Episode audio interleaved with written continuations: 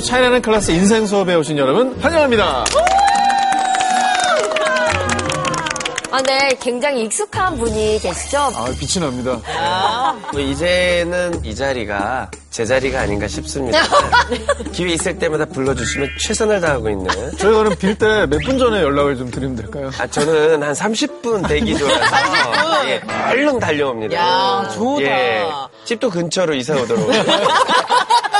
아니 정말 특별 게스트라고 하기에는 너무 친숙하고 이미 너무 우리 식구 같잖아요. 네. 오늘 특별 학생이 혹시 따로 있을까요? 살짝 아, 쉬운가 봐요. 저분은 학생이 아니에요. 나로 만족 못하는 거 이해합니다. 오늘은 그래서 네. 제가 특별한 분을 한번 모셔보도록 하겠습니다. 아, 여러분들 너무 좋아하실 것 같은데 제가 차클 교실을 조금 뒤집어 놨다 하면 이분은 찢어 놓으실 분이에요. 래퍼 레원 씨 너네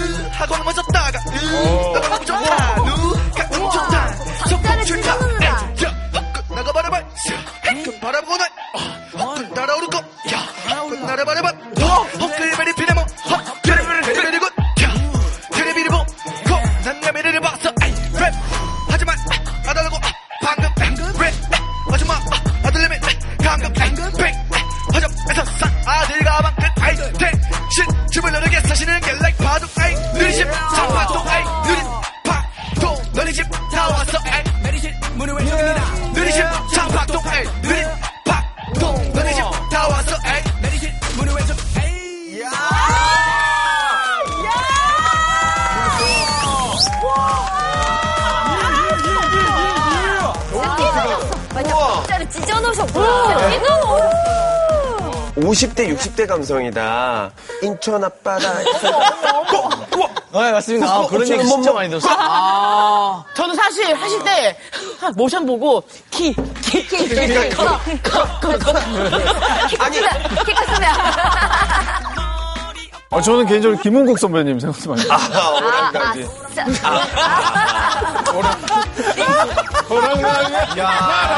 안 틀어진다. 아, 춤이라고 봐 야 될지, 이걸 뭐라고 봐야 될지. 아, 되게 독특해, 스타일이. 시청자분들께 정식으로 한번 인사 부탁드릴게요.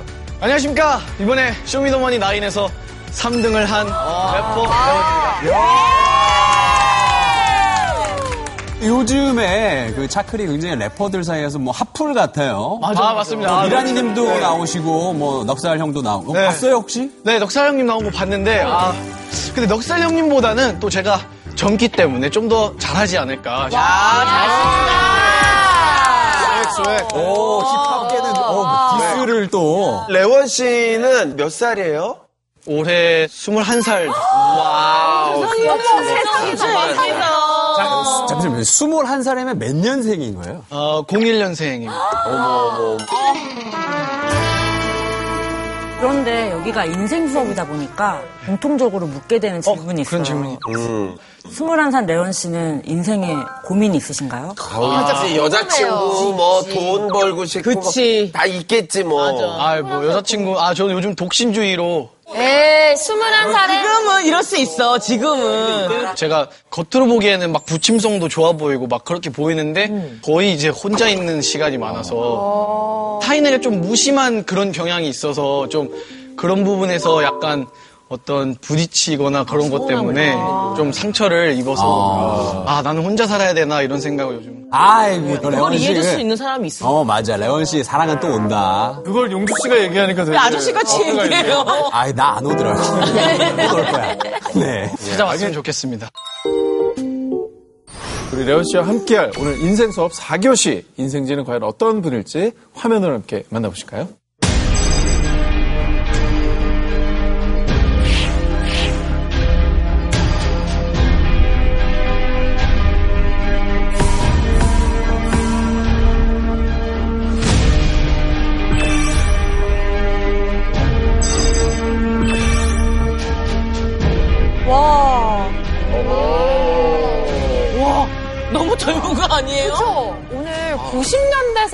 90년대생 강연자가 차클 교실에 어? 오셨어요. 우와. 어떤 분들인지 정말 궁금하죠? 네. 다 같이 얼른 불러보겠습니다. 선생님! 안녕하세요.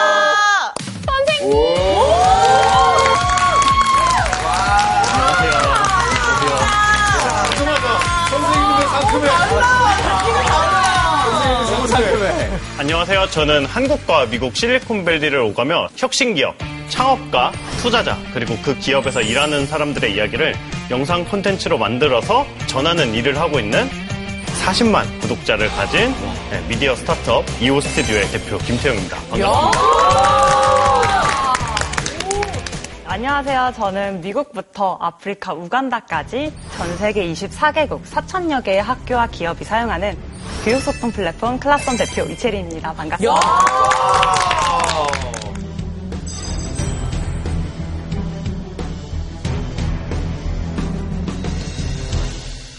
굉장히 어려 보이시는데 네. 혹시 나이가 어떻게 되세요?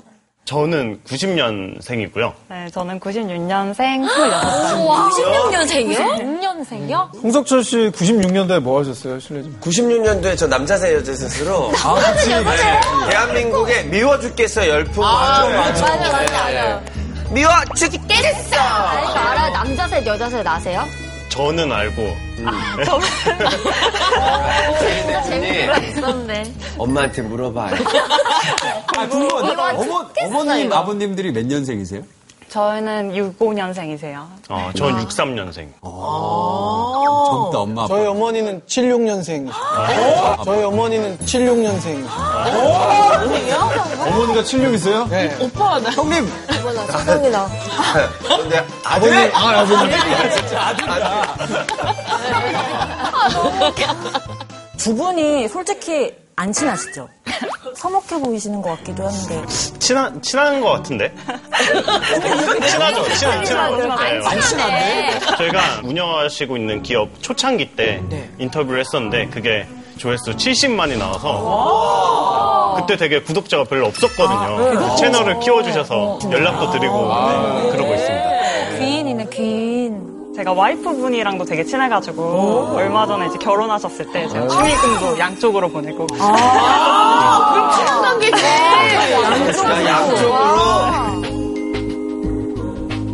아니 근데 제가 태용 대표를 본 적이 있어요. 오늘 만난 적 있죠. 아, 네, 한 번 있어요. 대학교 스타트업 행사 때 네. 제가 사회자였고 강연자로 오셨어요. 와, 근데 역시. 30분 강연이셨는데 네. 약간 너무 텐션이 오르셔가지고 한 시간을 해버리신 거예요. 반응은 좋았죠? 아, 반응 되게 좋았어요. 그쵸. 기억에 남는 게 스타트업 대표들이 듣는 강의였는데 너네는 스타트업 한다는 애들이 옷이 왜 다 검은색이니? 하면서 보라색 이렇게 입어봐라 하면서 제가 그랬군요.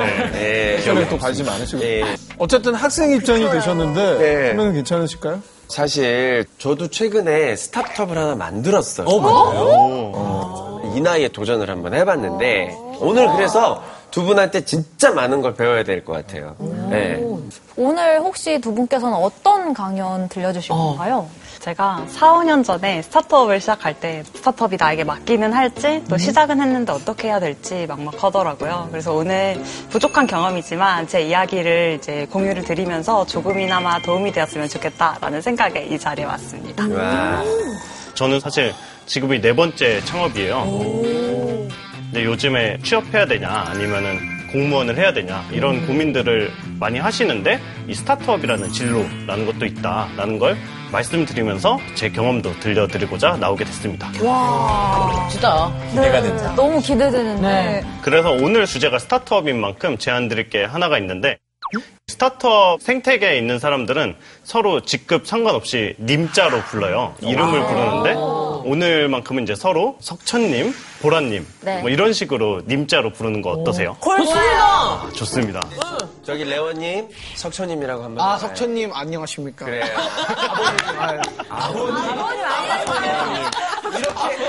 랩을 할 거야?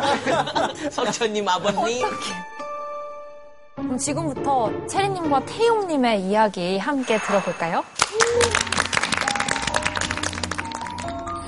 수업 시작하자마자 묻고 싶은 게 있는데요. 그 스타트업이 정확히 제가 뭔지 몰라가지고 창업을 말하는 건가요? 뭔가 IT 기반의 어떤 일을 하는 거를 주로 스타트업이라고 우리가 많이 불렀던 것 같아요. 지금 시대에는 IT 기술이 세상을 많이 바꾸고 있으니까 아 뭔가 스타트업 하면 IT 뭐 이런 느낌이 있는데 남들이 해결하지 못한 문제를 어떤 혁신적인 방법을 통해서 해결을 해서 정말 빠르게 성장하는 기업을 이제 스타트업이라고 보시면 될 것 같아요. 아, 혁신이 있어야 되는구나.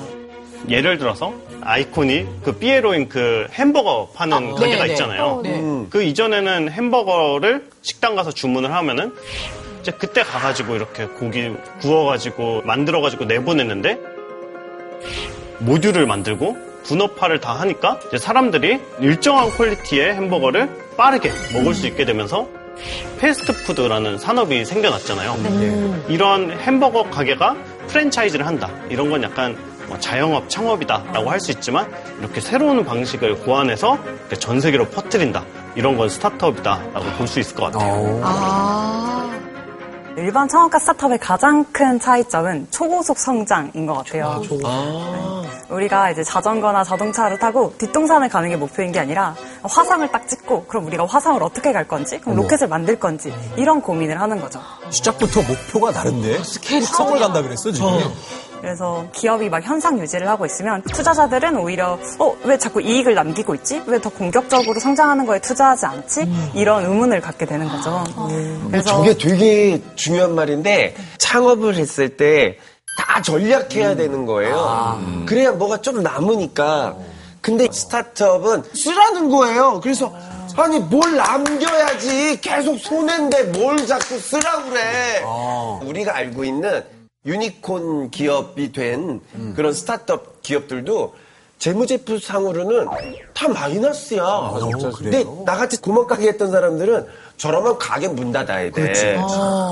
투자자 생각은 장기적인 고객 가치는 얼마 정도 되기 때문에 지금은 그냥 무조건 돈을 써서 이 사람들을 많이 확보하는 게 낫다라고 하면서 계속 투자금을 붓고 돈을 쓰라고 하는 거죠. 아. 아까 말씀하신 유니콘 기업이라는 곳들은 이런 식으로 성장을 합니다.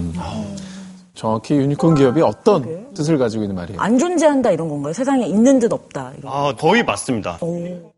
유니콘 기업이란 기업 가치 1조 원 이상의 비상장 스타트업을 의미를 해요.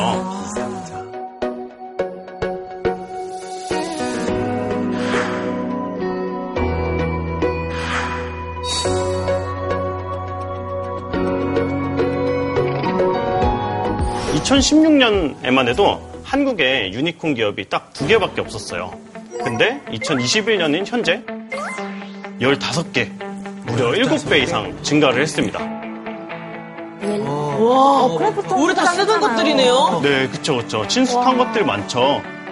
이 중에서 일부 기업들은 이제 10조 원 이상. 10조 원 이상의 기업들은 뿔이 10개가 달렸다 해서 데카콘. 한국이 유니콘 기업 보유로는 세계 10위입니다. 1위는, 1위는 어디예요? 실리콘밸리가 있는 미국입니다. 아, 역시. 388개. 와. 듣다 보니까 두 분의 이야기가 너무 궁금하단 말이에요. 맞아요. 근데 두 분은 어떻게 스타트업을 시작하게 되신 거예요? 그러면 제가 먼저 저의 이야기를 들려드리도록 할게요.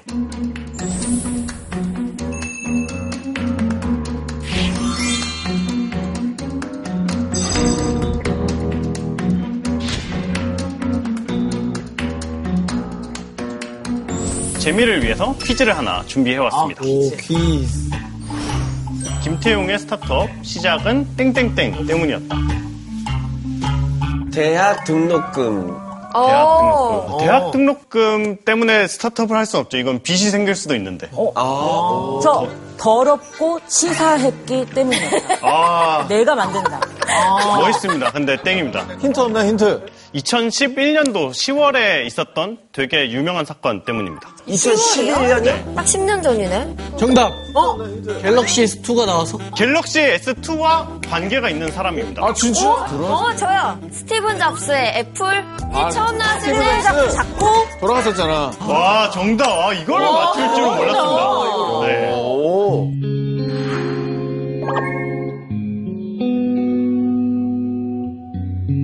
제가 2010년도 7월에 군대에 갔는데 2011년도에 스티브 잡스가 이제 사망을 했어요. 네. 그때만 해도 전 사과 잘 몰랐고 그리고 음. 잡스라는 사람에 대해서도 잘 몰랐는데 9시 뉴스를 보는데 이 스티브 잡스의 죽음이 굉장히 비중 있게 다뤄지는 거예요. 음. 스티브 잡스가 사망한 지 이틀째 뉴욕 시민은 물론 다른 지역에 사람들이 사과에다가 꽃 같은 거 쌓아놓고 오열을 하고 이런 거예요. 외국인 기업가의 죽음에 이렇게 반응을 하는 게 되게 낯설었어요. 그때 내무반에서 같이 생활하던 친구 중에 이제 사과 바가 있거든요. 아, 예, 예. 이 사과를 하나 가져오더니 어, 제사를 지내자고 하는 거예요. 어, 진짜 그 정도로요? 그래서 군대 내무반 TV 위에다가 사과 올려놓고 제사를 지냈어요. 어머. 그때부터 이제 잡스 전기도 찾아 읽고 뭐 동영상도 찾아보고 관심을 갖게 됐는데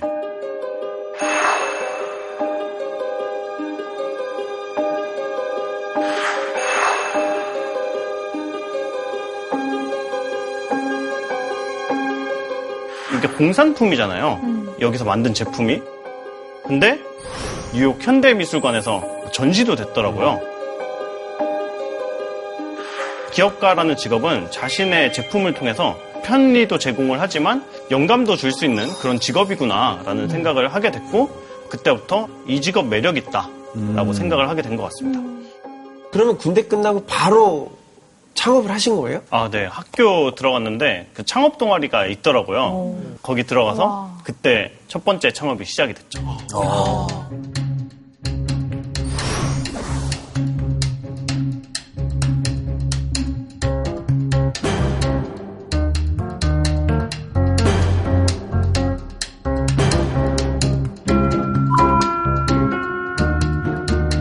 사실 막 실패하고 이런 게 되게 힘들어요.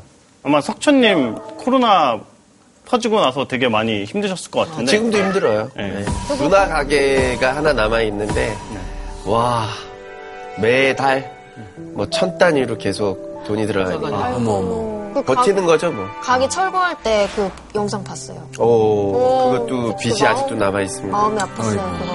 저는 너무 무서웠어요. 그게 생길 때. 음, 비즈니스가 돌아가고 있을 때는 그게 자산인데 멈추면 그건 그냥 빚인 거죠. 그렇죠. 그때 살면서 처음으로 막 남의 시선 같은 거를 신경 쓰게 되더라고요. 지금까지 했던 게 아무것도 아닌 게 돼버리는 거 아닌가? 이런 게 좀 가장 두려운 부분이었던 것 같아요.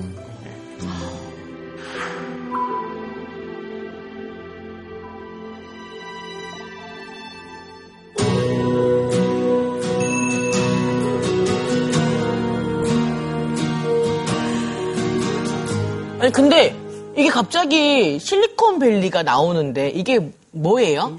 취업을 한번 해볼까 이런 게 되게 고민이었는데 이 결정을 하기 전에 좀 세상을 바꾼 대단한 사람들이 있다는 이 실리콘밸리 이 창업의 메카 성지거든요. 여기에 한번 가서 얼굴이나 한번 보고 싶다. 얼마나 대단한 사람들이길래 어. 나는 이 사람들이 되고 싶었는데 난 못 됐고 어, 이 사람들은 이제 매번 이렇게 새로운 것들을 만들고 진짜 대단하다. 한번 가보고 싶다 이런 생각을 하게 돼서 실리콘밸리로 떠나게 됐어요. 무작정 그냥 거기로 간 거예요? 아, 네. 제가 미국도 처음이고 영어권 국가 가본 적이 없어요. 아는 사람이 없잖아요. 네. 그래서 네. 어떻게 하면 사람을 만날 수 있을까 고민을 하다가 공항에서 자기소개 영상을 찍어가지고 페이스북에 있는 현지 한인 그룹에다가 올렸어요. 아, 영상을. 안녕하세요. 샌프란시스코에 있는 한인 여러분들, 저는 한국에서 콘텐츠 크리에이터로 활동하고 있는 김태용이라고 합니다. 채널도 제가 없는데. 실리콘밸리에 가는 채널도 이유는 없고. 크게 네. 두 가지입니다. 5년 동안 창업을 세 번을 했어요. 근데 다 실패했습니다. 그래가지고 아 진짜 인생 너무 힘들다. 능력이 안 되는 건가? 뭐 이런 막 자괴감에 빠져 있었는데 꿈에 그리던 애플과 구글, 넷플릭스가 있는 곳. 자다 일어나면 혁신이 일어난다는 실리콘밸리에 한번 가보고 다음을 생각하자. 개인적인 이유들 열정이? 말고 좀 하고 싶은 프로젝트도 있었어요. 실리콘밸리에 꿈을 찾아와서 지금 도전하고 있는 분들, 엔지니어, 디자이너, 마케터, 기획자, 그리고 초기 창업자들을 인터뷰해가지고 최대한 많은 국내 독자들과 나눠보려고 하고 있어요. 독자도 나는 없이? 인터뷰 프로젝트를 하러 왔다 이겁니다. 이제 당장 몇 시간 뒤면 샌프란시스코로 가는데 인터뷰에 관심이 있다거나 아니면은 어, 쟤뭐 하는 애지? 쟤 재밌어 보인다. 뭐 이런 분들 있으시면은 페이스북 메시지나 댓글 많이 주시면 감사하겠습니다. 인터뷰로 지원을 해주셔도 좋고 인터뷰를 소개시켜줘도 너무 좋을 것 같아요. 야. 야, 잠깐, 이거는 약간 무대뽀인데요? 무대뽀야. 진짜 패기가. 아, 저도 이거 올리고 나서 부끄러워서 못 부끄럽죠? 보는데 처음 보는 영상이에요. 아. 저거 용기 있다. 사실 심적으로 힘들 때였어가지고 뭔가 대단한 걸 해보겠다 이런 에너지 같은 건 없었고 아, 좀 몇 명 만나서 이렇게 영상도 찍고 그럼 좋겠다 뭐 정도의 생각이었어요.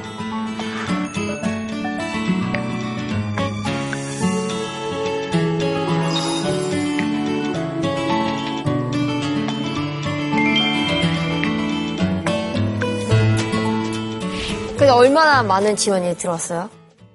아, 메시지 하나 받았어요. 하나? 하나 요? 많이 올 줄 알았거든요, 이게. 첫 번째 만난 인터뷰가 네. 네. Lyft? Lyft의 UX예요? 엄청 대단한 분이잖아요. 우와. 그때 당시에는 Lyft 수석 디자이너는 아니었고 핀테크 와. 회사에 다니시는 디자이너 분이었는데 이분이 좀 기특해 보이는데 회사 구경 한번 시켜줄게. 커피나 한번 하자. 진짜 그게 어디야? 네. 샌프란시스코 공항에 내려가지고 가장 싼 숙소를 예약을 하고 만나러 갔어요. 네.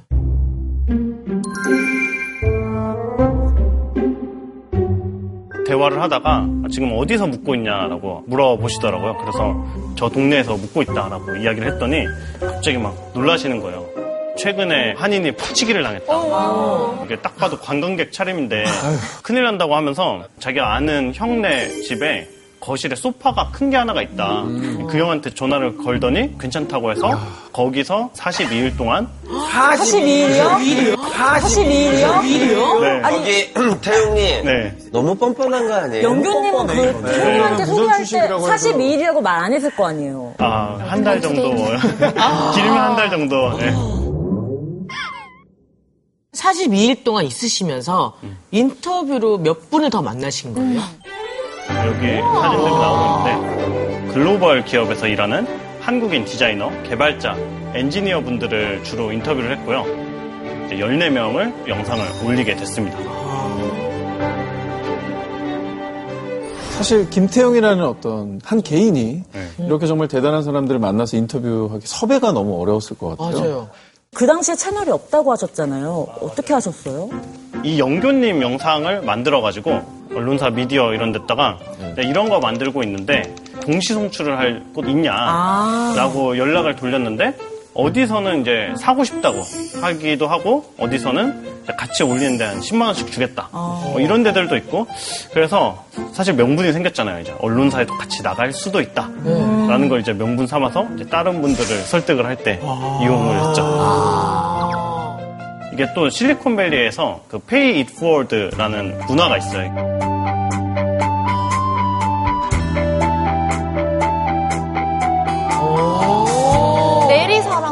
내리사랑처럼. 그래서 어, 약간 긍정적으로 봐주시고 또 응원도 해주시고 하면서 생각보다 어렵지 않았다. 우와, 너무 궁금하다. 야, 그런 문화가 오히려 정말 창업하는 젊은 사람들한테 너무나 도움이 되는 그런 부, 분이 있겠어요. 맞아요. 제가 되게 놀랐던 게 이 실패에 대해서 바라보는 관점 자체가 되게 달라요. 아. 너 왜 실리콘밸리 왔어? 그러면 아 나 사업하다가 좀 망해가지고 왔어 이러면은 딱하게 보는 거 전혀 없고 그냥 진짜 아무렇지도 않게 어 그래? 그럼 다음에 뭐 할 거야? 뭐 재밌는 거 있으면 말해줘. 제가 28살 때 한 세 번 정도 창업을 해본 애도 주변에 없었고 실패를 경험해본 그런 분들도 주변에 별로 없었는데 그래서 아 내가 잘못 살고 있나 이런 생각도 했었는데 여기서 만난 또래들은 거의 다 한 저만큼 창업을 해본 거예요. 그래서 이때 아, 내가 어, 되게 잘못 산 게 아니구나 이런 생각도 많이 했고 아, 내가 좀 유별난 애인 줄 알았는데 그냥 보통 사람들 중 하나였구나라는 걸 느끼면서 이때 되게 좀 치유 그냥 마음의 치유 같은 걸 되게 많이 느꼈던 것 같아요. 것 같아.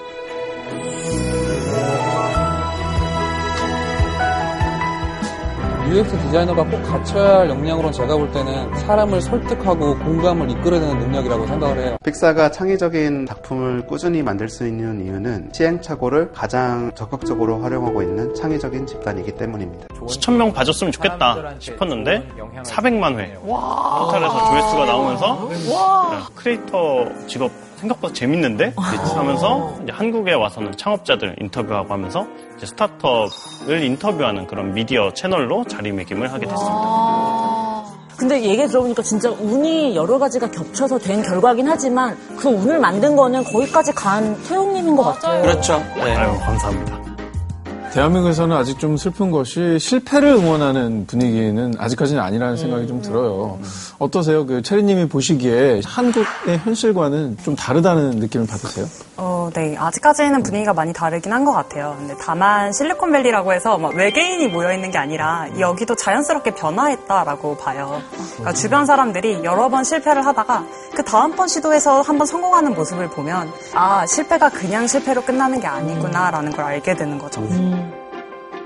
저도 듣다 보니까 공감이 되는 게, 아, 저도 이제 래퍼가 되겠다고 주변 고등학교 다닐 때 친구들한테 막 얘기하고 이러면은, 아, 그거 좀 어렵다는데 되게 어 렵다는데. 그러니까. 계속 그래. 경쟁력이. 맞아. 얄미워. 야, 쇼미 아무나 나가. 뭐 아무나 나가냐? 야, 너 구려, 너 30류 래퍼야, 막 이러면서.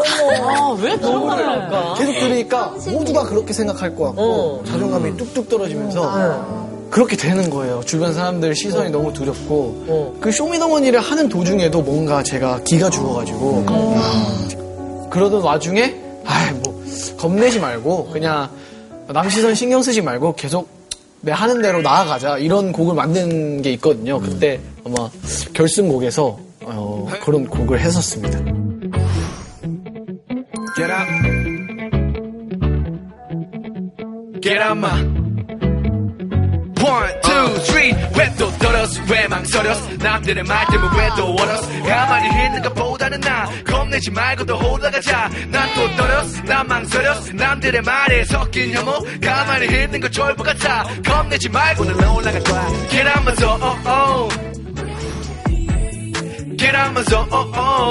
Ooh, yeah. Get out my zone. Get out my Z-O-N-E. Yeah. Like color, 댓글에 펑펑 누가 맞던가 박아버려 그 펌퍼 두개 편퍼 피글에 come from instant rap. 아닌 건 모두 paragraph 들어가듯 웃으면 가위바위보로 내게 웃은 길목 SR 발기 뚝 드랍 핑계대 날 뺨때려 남들의 말 때문에 왜또 월어 가만히 있는 것보다는 나 겁내지 말고 더 올라가자. 난 또 떨었어. 난 망설였어. 남들의 말에 섞인 혐오. 가만히 있는 거 졸부 같아. 겁내지 말고. Get out my zone Get out my zone Ooh yeah Get out my zone Get out my Z-O-N-E Yeah yeah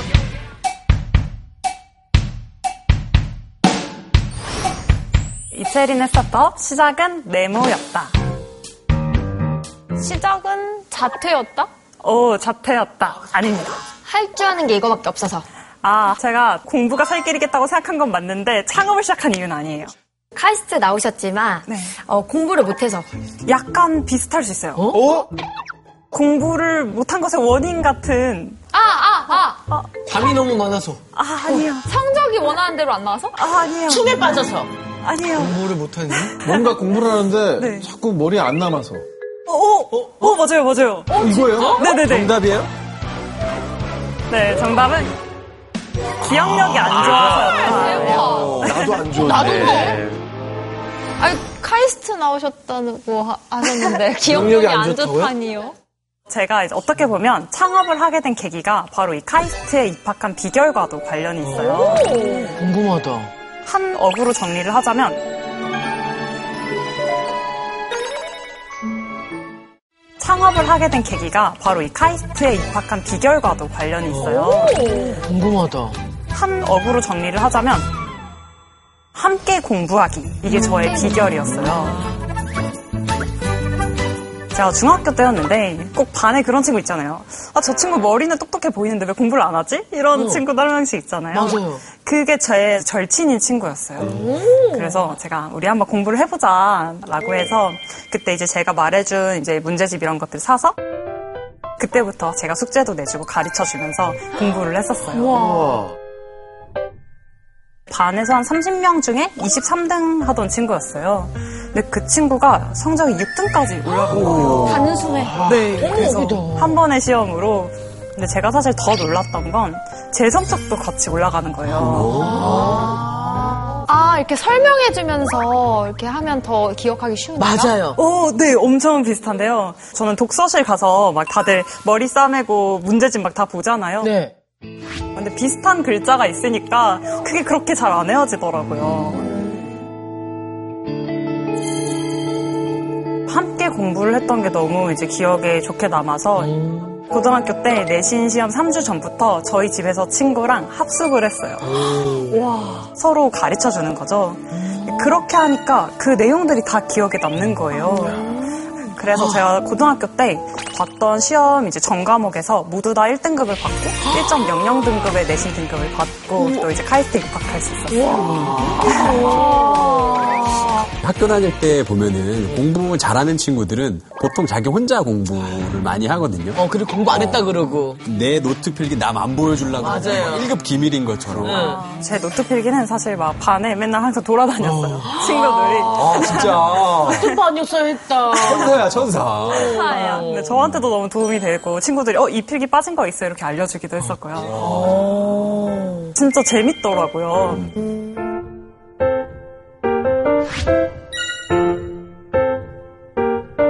그런데 대학교에 갔더니 되게 상황이 다른 거예요. 강의가 있는데 주변에 있는 사람들이 다 모르는 사람들이에요. 그렇지. 질문을 하고 싶은데 질문을 계속 삼키게 되는 거죠. 되게 소심해지더라고요. 왠지 저보다 똑똑한 친구들인 것 같고 나만 모르는 것 같고 대학교에서는 그냥 동아리 기반으로 친한 사람들끼리만 톡방을 만들고 정보를 공유하고 그러다 보니까 아, 이게 우리를 우리가 서로를 소외시키고 있다라는 생각이 들어서 아, 내가 고등학교 때 깨달았던 함께 공부하면서 소통하면 더 잘 배울 수 있다 라는 걸 어떻게 하면 대학에서 좀 잘 이제 써먹을 수 있을까 이런 고민을 하다가 이 문제를 해결하고 싶어서 과대표 선거에 나갔어요. 나만 잘 되는 게 아니라 좀 문화를 바꾸고 싶은 마음이 있으셨던 것처럼 보여요. 네, 맞아요. 이게 저만 겪는 문제가 아니라 주변 친구들도 겪는 문제였던 거예요. 과목별 톡방을 만들게 됩니다. 와, 진짜 행동력 있으시다. 와, 이런 거 너무 좋다. 학생들 반응이 너무 좋은 거예요. 그래서 과목별 톡방을 학생의 공식 사업으로 이제 런칭을 해서 진행을 하고요. 그 다음 학기에는 다른 학과로 퍼지기 시작하고 그 다음 학기에는 서울대학교 같은 다른 학교로 퍼지기 시작했어요. 점점 커지네요, 얘. 대박이다. 그러면 이렇게 본인이 시작했던 일들이 막 퍼져나가고 네. 뭐 다른 학교에 생기는 거 보면서 약간 아 이거다 싶은 그런 느낌을 좀 받으셨나 봐요. 그때는 이게 모두의 문제구나라는 생각을 좀 하게 됐었고요. 근데 다만 이 톡방이 너무 아쉬웠어요. 왜냐면 이게 한계가 큰 거예요. 질문이랑 답변이 톡방이다 보니까 섞이기 시작하고 그리고 내용이 다 휘발되게 되는 거죠. 아, 맞아요. 그래서 아 이걸 좀 우리가 컴퓨터 공학을 전공을 했는데 직접 제대로 만들어 볼 수 있지 않을까라고 생각을 했고요. 제대로 많은 사람들한테 퍼뜨리려면 이게 창업을 해서 비즈니스 모델을 갖고 선순환이 있어야 가능하겠다라고 생각을 했어요. 그래서 어떻게 보면 창업을 하나의 수단으로서 선택을 하게 된 거죠.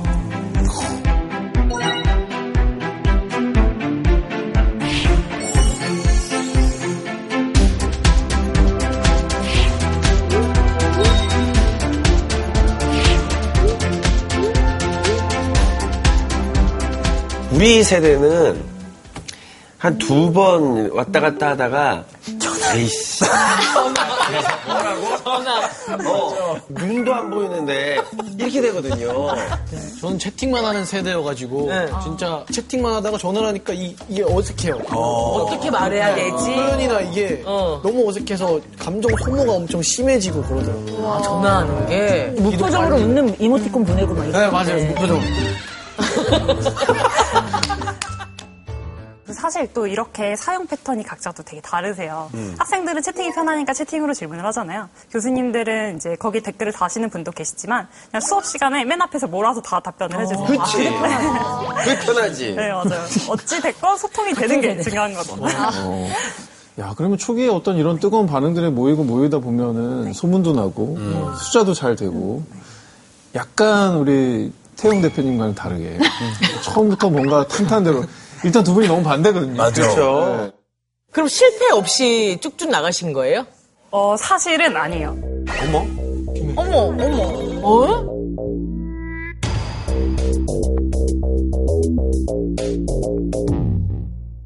팀원끼리 뭐가 안 맞았나? 팀워크는 정말 너무 좋았고 다들 의욕에 차 있었는데 처음에는 커뮤니티처럼 출시를 했어요. 그러다 보니까 이게 들어와도 되고 안 들어와도 되는 공간인 거예요. 그러면 내가 질문을 할 때 답변을 해줄 수 있을 사람이 있다는 보장이 없으면 안 하게 되는 거죠. 그러다 보니까 한 달 만에 수천 명의 사용자가 확 들어왔다가 한달 만에 싹 빠지게 되더라고요. 아,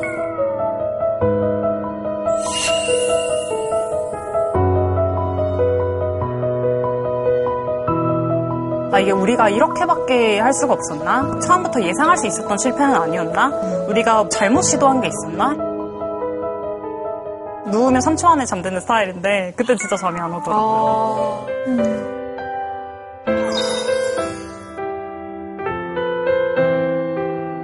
교수님 두 분께 메일을 보냈어요. 과제가 너무 어려워서 학생들이 가장 고통받는 수업이었어요. 그 래요. 일기투합해서 머리 잘. 썼다.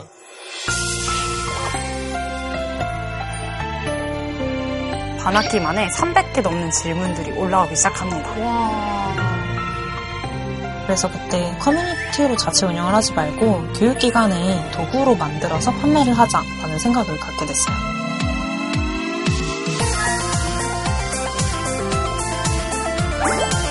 근데 그때 제가 들었던 피드백은 국내 대학 시장은 너무 작다라는 피드백이었어요. 어. 우리나라의 대학교 400개인데 이거 끝나면 너네 이제 그 다음 뭐 할 거야? 라고 하시는 거죠. 그래서 그때 이제 가- 세웠던 가설이 두 가지 있었어요. 대학이 아니라 다른 교육기관에서도 필요하지 않을까. 두 번째는 이게 국내뿐만 아니라 해외에서도 필요하지 않을까. 이 두 가지 가설을 갖고 검증을 하기 시작합니다. 첫 번째 가설은 사실 크게 모멘텀이 일어났던 게 바로 태용님의 채널에 나왔을 때였어요. 어머, 이렇게 인연이. 이렇게 인연이. 서로에게 개인이 있네요. 어, 진짜. 네, 그러네. 그때 이제 그 영상을 보고 대학교뿐만 아니라 기업이든 아니면 뭐 창업 교육 기관이든 정말 많은 곳에서 연락을 주시고 여러 단체에서 사용하는 것들을 증명하면서 이제 검증을 했었고요. 두 번째로는 Imagine Cup이라는 대회에 나갔어요.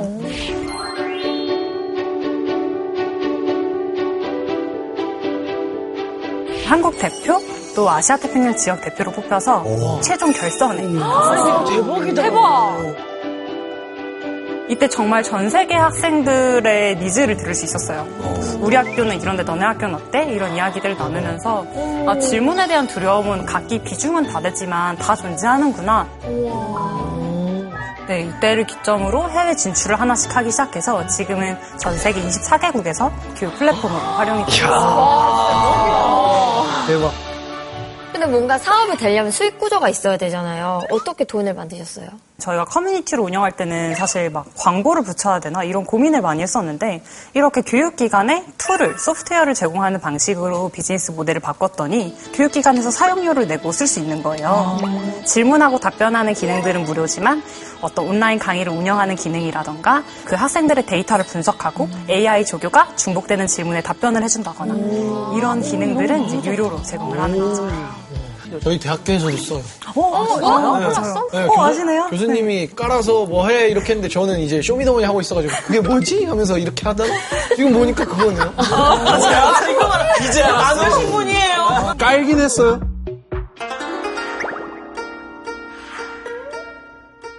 깔지도 않아. 그래.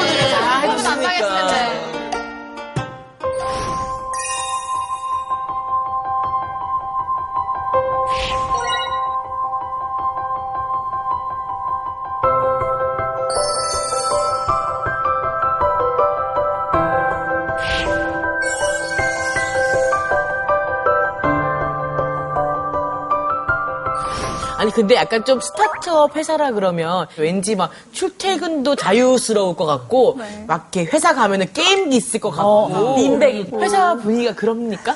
어, 네, 되게 깜짝 놀랐는데 저희 회사 며칠 전 사진이 딱 그런 분위기였어요. 어 진짜요? 우와! 어머! 어 진짜요? 네. 아, 이게 다들 누워서. 어, 이게 어떻게 회사야? 멀티방 아니야, 멀티방? 이제 여기가 저희 사무실에서 한 켠의 휴게 공간이에요. 와. 이 안에서 서로 이제 다른 팀원들끼리 만나요. 여기서 이제 새로운 아이디어들이 나오기도 하고, 이제 다양한 협업들이 와, 나오는 놀러 가고 거죠. 싶다. 좀 일하다가 좀 가끔 막힐 때가 있잖아요. 그러면 직원들이랑 같이 함께 뭐 게임도 한 판 하고 하면서 좀 refresh 하면서 이렇게 꽉 막혀 있지 않고 되게 유연하게 자유롭게 일을 할 수 있다는 점이 상당히 매력적입니다.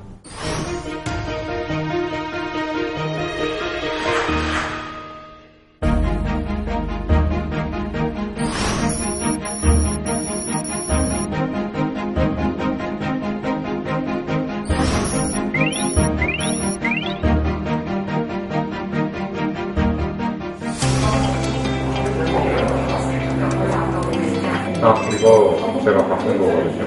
오늘, 오늘 IR만 바꾼 거예요. 그러니까 메타미라고 이름을 바꾼 것도 있는데. 눌렀을 때 큰 메모가 뜨고 다시 이 메모가 좀 작아지고 이런 식으로 여기 메모 기능 해보고 싶은 것들을 바로 해볼 수 있는 것들. 큰 조직의 부품으로 들어갔을 때보다 좀 더 주체적인 나의 목소리에 귀 기울일 수 있다는 점이 스타트업에 제가 오게 된 이유인 것 같습니다. 가장 큰 고민은 내일 당장 살아남을 수 있을 것인가에 대한 걱정이 많이 든다는 것 같아요. 사실 막 1년 뒤를 잘 모르거든요. 1년 뒤에 막 회사가 없어질 수도 있고 뭐 그렇기 때문에 불안한 점이 있긴 하죠. 아무래도 가장 큰 거는 수입적인 부분인 것 같아요. 뭔가 회사에서 일을 할 때는 안정적인 수입이 계속 들어오게 되는데 스타트업은 시간과 노력을 투자하는 만큼의 그게 돌아오는 거다 보니까 그런 부분이 조금 어, 어려움, 수입적인 게 좀 어려운 부분인 것 같습니다.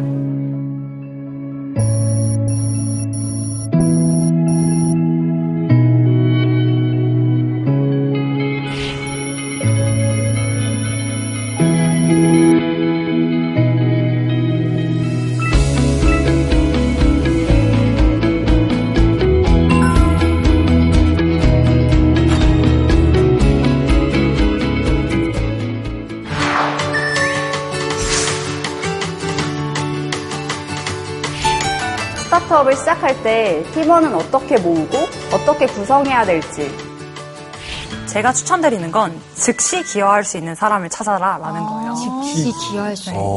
스타트업이 망하는 가장 큰 이유로 시장 니즈 없음이 나왔잖아요. 네. 사실 그거를 방지하려면 최소한의 가설을 검증하는 게 정말 중요해요.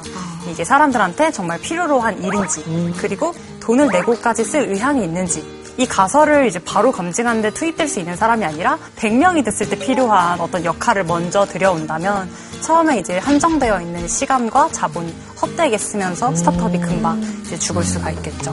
그때 그때 필요한 사람을 써라. 즉시 전력. 네 네. 그때 가장 효과적인 게 지인 찬스입니다.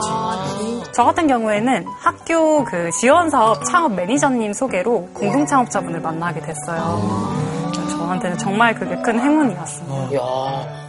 저희가 이제 처음 만난 날 한 1시간 정도 대화를 하고 그 다음 날부터 공동 창업을 시작을 해서 지금 한 4년째 하고 있는데요. 저는 공동 창업을 개인적으로 추천을 드려요. 왜냐면은 창업을 하게 되면은 혼자 결정을 내려야 되는 것들이 많이 있는데 그런 결정 가운데서 내가 보지 못했던 시야를 보아줄 수 있는 사람이 있다는 게 되게 든든하고 특히 감정적인 부분에서 동반자가 옆에 있다라는 게 창업을 할 때 많은 도움이 된다라고 생각해요. 근데 이렇게 지인 찬스가 있고 기회가 만들어지기도 하지만 그런 찬스마저 없는 사람들은 어떻게 알아봐야 될지 모르겠거든요. 요즘에는 창업이 워낙 관심이 많은 주제다 보니까 정말 다양한 자리들이 생겨요. 데모데이라든가 창업 관련 행사라든가 이런 데서 창업에 대해서 관심을 갖고 계신 분들이 서로 모여서 또 인연이 시작되기도 하더라고요. 그래서 저는 정말 많이 추천드리는 게 최대한 내가 할 수 있는 모든 소통 채널에 나 창업합니다. 이런 아이템을 할 거예요. 이걸 널리 널리 알려놓는 걸 추천드려요. 저의 사업 아이템이 시장이 원하는 것인지 혹은 저만 원하는 것인지 대중이 원하는 아이템을 찾는 요령이 있을까요? 여기에서 중요한 원칙이 하나가 있어요. 사람들이 창업을 할때 어, 이거 대박 날 것 같아 하면서 다들 창업을 하잖아요. 근데 그렇게 만들었을 때 아까 통계에서처럼 한 절반 이상이 그냥 원하지 않는 걸 만드는 거잖아요. 그래서 아이템을 찾을 때 제 1 원칙은 자신의 아이템에 사랑에 빠지지 않는 거. 아. 이게 가장 중요한 것 같아요. 객관할 수 있어야 된다. 네. 와, 이거 생각도 못한 답변이었어. 창업을 여러 번 성공시킨 분들은 하나의 아이템 가지고 시작을 안 해요. 예, 여러 개들, 그러니까 가설들을 이렇게 쭉쭉쭉 훑어놓고 가장 간단한 방식으로 검증을 해나가면서 투자를 해야 될지 말지를 결정해 나가는 과정을 거치는데 돈 보내거나 할 때, 송금할 때, 코스. 아. 네, 건네다 어플 많이 쓰시잖아요. 여덟 번 사업 아이템을 실패한 다음에 아홉 번째 성공을 하는 아이템인데. 어, 이런 아이템 혹시 될까? 라고 생각을 해서 어플리케이션을 개발하기 전에 한 페이지짜리 웹사이트를 만들었어요. 생각보다 많은 사람들이 휴대폰 번호로 송금할 수 있으면 너무 편할 것 같아. 그걸 남겨준 거죠. 예, 그때부터 이제 개발을 시작을 하는 거예요. 자기 어떤 느낌보다도 시장의 needs와 시장성을 정확히 파악하는 게 굉장히 중요하겠네요. 네, 그렇죠. 저는 많이 이제 말씀을 드리는 게 내가 직접 겪은 문제에서 찾아라라는 거예요. 음. 왜냐하면 창업을 하고 싶어서 세상에 있다고 믿고 싶은 문제인지 진짜 사람들이 간절하게 해결되었으면 좋겠는 문제인지 이게 혼동이 될 수밖에 없어요. 그래서 Y Combinator 창업자 폴 그레이엄이 아이디어를 발견하는 최고의 방법으로 다른 사람이 나를 위해 무엇을 만들어줬으면 좋겠는가를 질문을 던져라 라고 해요. 네, 이거의 대표적인 사례가 이제 차량 공유 서비스예요.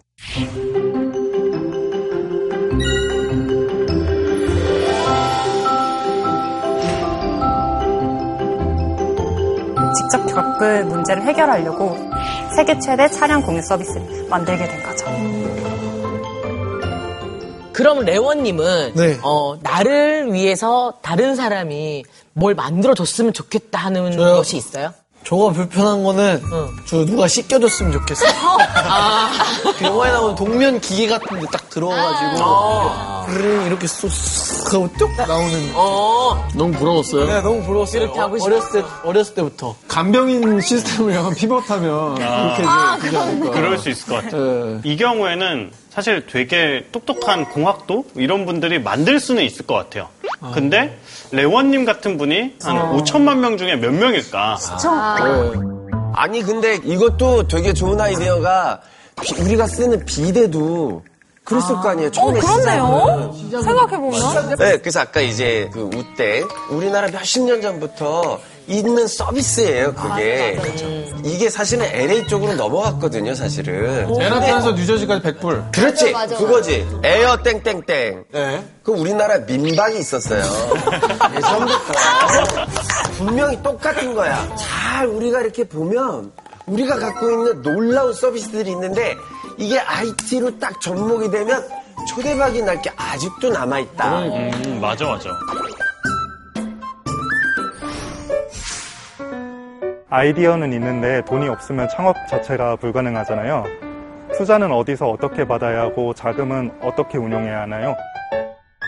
이거를 알려면 이제 투자의 기본, 자금 조달의 기본부터 좀 아는 게 중요해요. 스타트업이 일반적으로 어떻게 성장을 하는가를 표현하는 그래프라고 보시면 될 것 같아요. 사업을 시작을 하면 처음에는 뭐 이렇게 제품이 없으니까 버는 돈은 없고 지출만 있는 구간이 바로 죽음의 계곡입니다. 이때는 스타트업 투자를 아무리 잘하는 사람도 한 30개 기업 투자를 하면은 한 10개 정도 살아남을까 말까고 그 중에 대박 나는 게 한 3개 정도 됩니다. 근데 그 3개 중에 한 개 정도가 한 300배 수익 뭐 이렇게 나면서 그 돈을 가지고 다시 또 사업을. 예, 그쵸. 딴 데서 이런 거를 메꿔 가면서 이렇게 돈을 버는 그런 방식의 투자예요.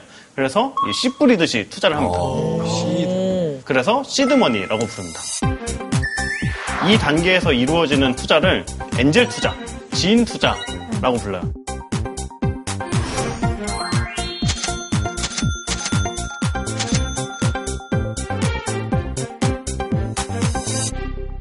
옆에 보면 이제 지인 투자라고 나와 있는데 투자를 해주는 사람을 FFF라고 불러요. friend, family 이런 거 아니에요? 오, 둘 다 맞았어요. 하나 뭘까요? Founder? 아니에요. 팬! 아, 아닙니다. 아닙니다. 답은 바보입니다. Fool. 바보. 네. 아, 진짜? 바보 투자? 네, 그쵸, 그쵸.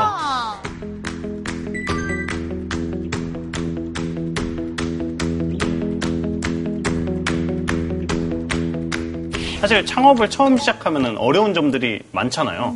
돈도 없지만 내가 아는 것도 없고 사업을 해보지도 않았고 이런 것들을 이제 도와주는 투자를 해주면서 약간의 교육, 뭐 멘토링. 네트워크도 제공을 해주는 곳이라고 해서 이 accelerator라는 기관들이 생겼어요. 예를 들어서 헬스케어 투자 발표를 하러 가면은 다 병원장들 이런 분들이 앉아 있어요. 그래서 아 이거는 뭐 규제 때문에 안 된다. 이거는 어디에 있다. 이거는 뭐 의료 현장에 맞지 않을 것 같다. 심사를 하고 조언을 해주는 거죠. 전문 accelerator들한테 인정을 받았다 라고 하면은 그래도 생존 확률이 높다. 전문가들이 보기에 높다라고 할 수 있어요. 이렇게 투자를 받고 시제품 개발도 어느 정도 했고 검증을 해 나가면서 벤처 캐피탈 분들로부터 시리즈 A, B, C 투자를 받으면서 고속 성장을 이어나가다가 M&A가 되거나 아니면 상장하는 과정을 이제 엑싯이라고 부릅니다. 그러면은 두 분께서는 저 그래프 안에 어느 정도 위치에 와 계신지 궁금합니다. 저희가 딱저 죽음의 계곡을 넘어서 이제 시리즈 A를 받았어요. 그래서 최소한의 가설은 검증을 하고 이제 본격적으로 고속 성장을 하고 있는 스테이지예요. 저는 굳이 따지면은 한 내년도 정도에 한 시리즈 A를 바라보고 있는 가파르게 성장할 수 있는 여러 가지를 실험하고 있는 단계라고 보시면 될 것 같아요. 그러면 체리님은 어디서 얼마를 투자를 받으셨는지 여쭤봐도 될까요?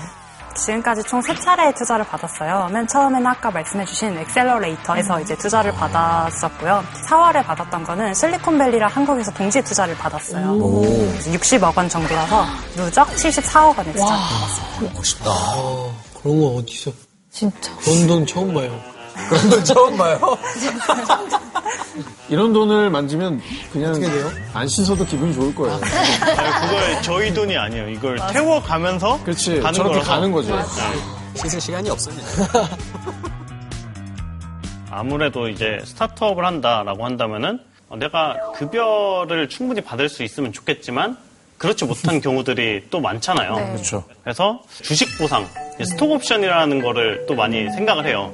이걸 통해서 100의 하나의 확률로 우리 회사가 잘 됐을 경우 정말 아파트 한 채씩 사는 거죠. 네, 그런 경우들이 굉장히 많아요. 태용님, 그러면은 모아놓은 돈이 좀 있는 상태에서 저 죽음의 계곡에 들어가야 되나요? 죽음의 계곡에 합류한다는 건 어떻게 보면은 월급도 못 받을 수도 있는 위험이 있는 거잖아요. 어, 그래서 이 죽음의 계곡에서는 정부 지원금 같은 것들이 잘 돼 있어요. 전문 투자자분들이 평가를 하는 것보다는 좀 기준이 낮은 편이에요. 그래서 국가에서 한 5천만 원에서 7천만 원 가까이도 지원을 해줘요. 아, 그럼 갚지 않아도 되는 어떤 네, 인건비로 이거는 써도 되는 부채가 아니에요.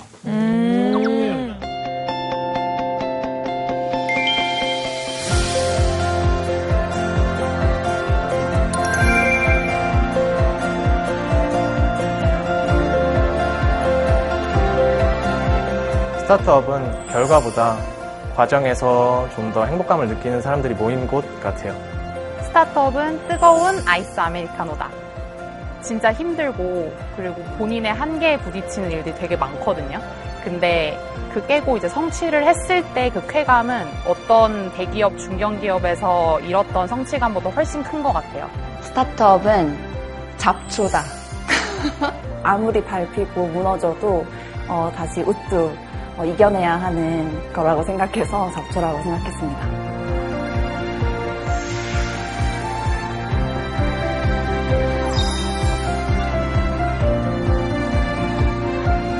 오늘 이렇게 강의를 마무리하는 입장에서 남기고 싶은 말씀이 있으시다면 스타트업이 성공 궤도에 오르기까지는 보통 8년에서 12년 정도로 정말 오랜 기간이 걸려요.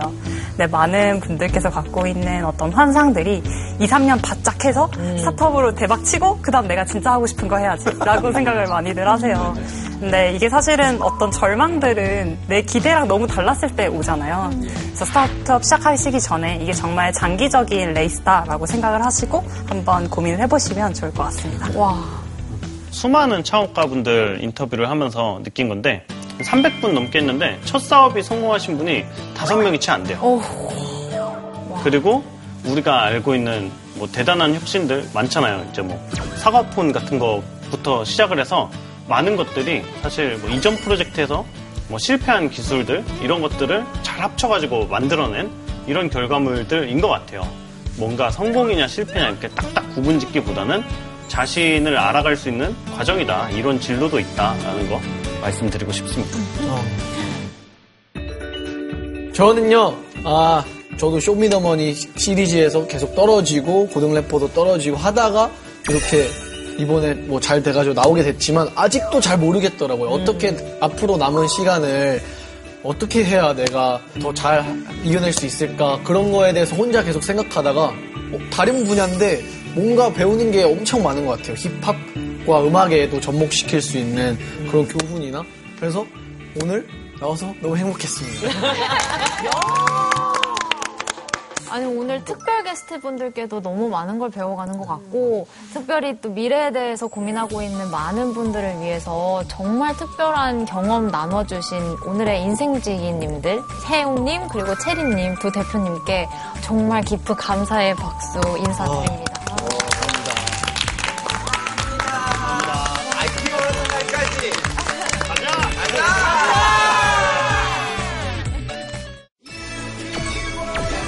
그들의 뇌에서는 무슨 일이 벌어지고 그들은 누군가 도대체. 이 여러분들의 20대는 어땠습니까? 저는 하고 싶은 거 많고 꿈도 컸던. 시험 볼 때마다 떨어질까봐 두려웠고 굉장히 혼란스럽고 불안한 시기인데 그럼에도 불구하고 어쨌든 세상을 빠르게 학습하고 싶잖아요. 그때 활용해 볼 만한 게 전전두엽이 두껍고 전혀 상관없는 영역들이 서로 연결되고 내 뇌가 벗어나려고 애쓰느냐 그들의 뇌에서는 어떤 일이 벌어지는지 그 시기를 어떻게 하면 현명하게 우리가 보낼 수 있는지. JTBC 포텐. 즐거움이 터진다.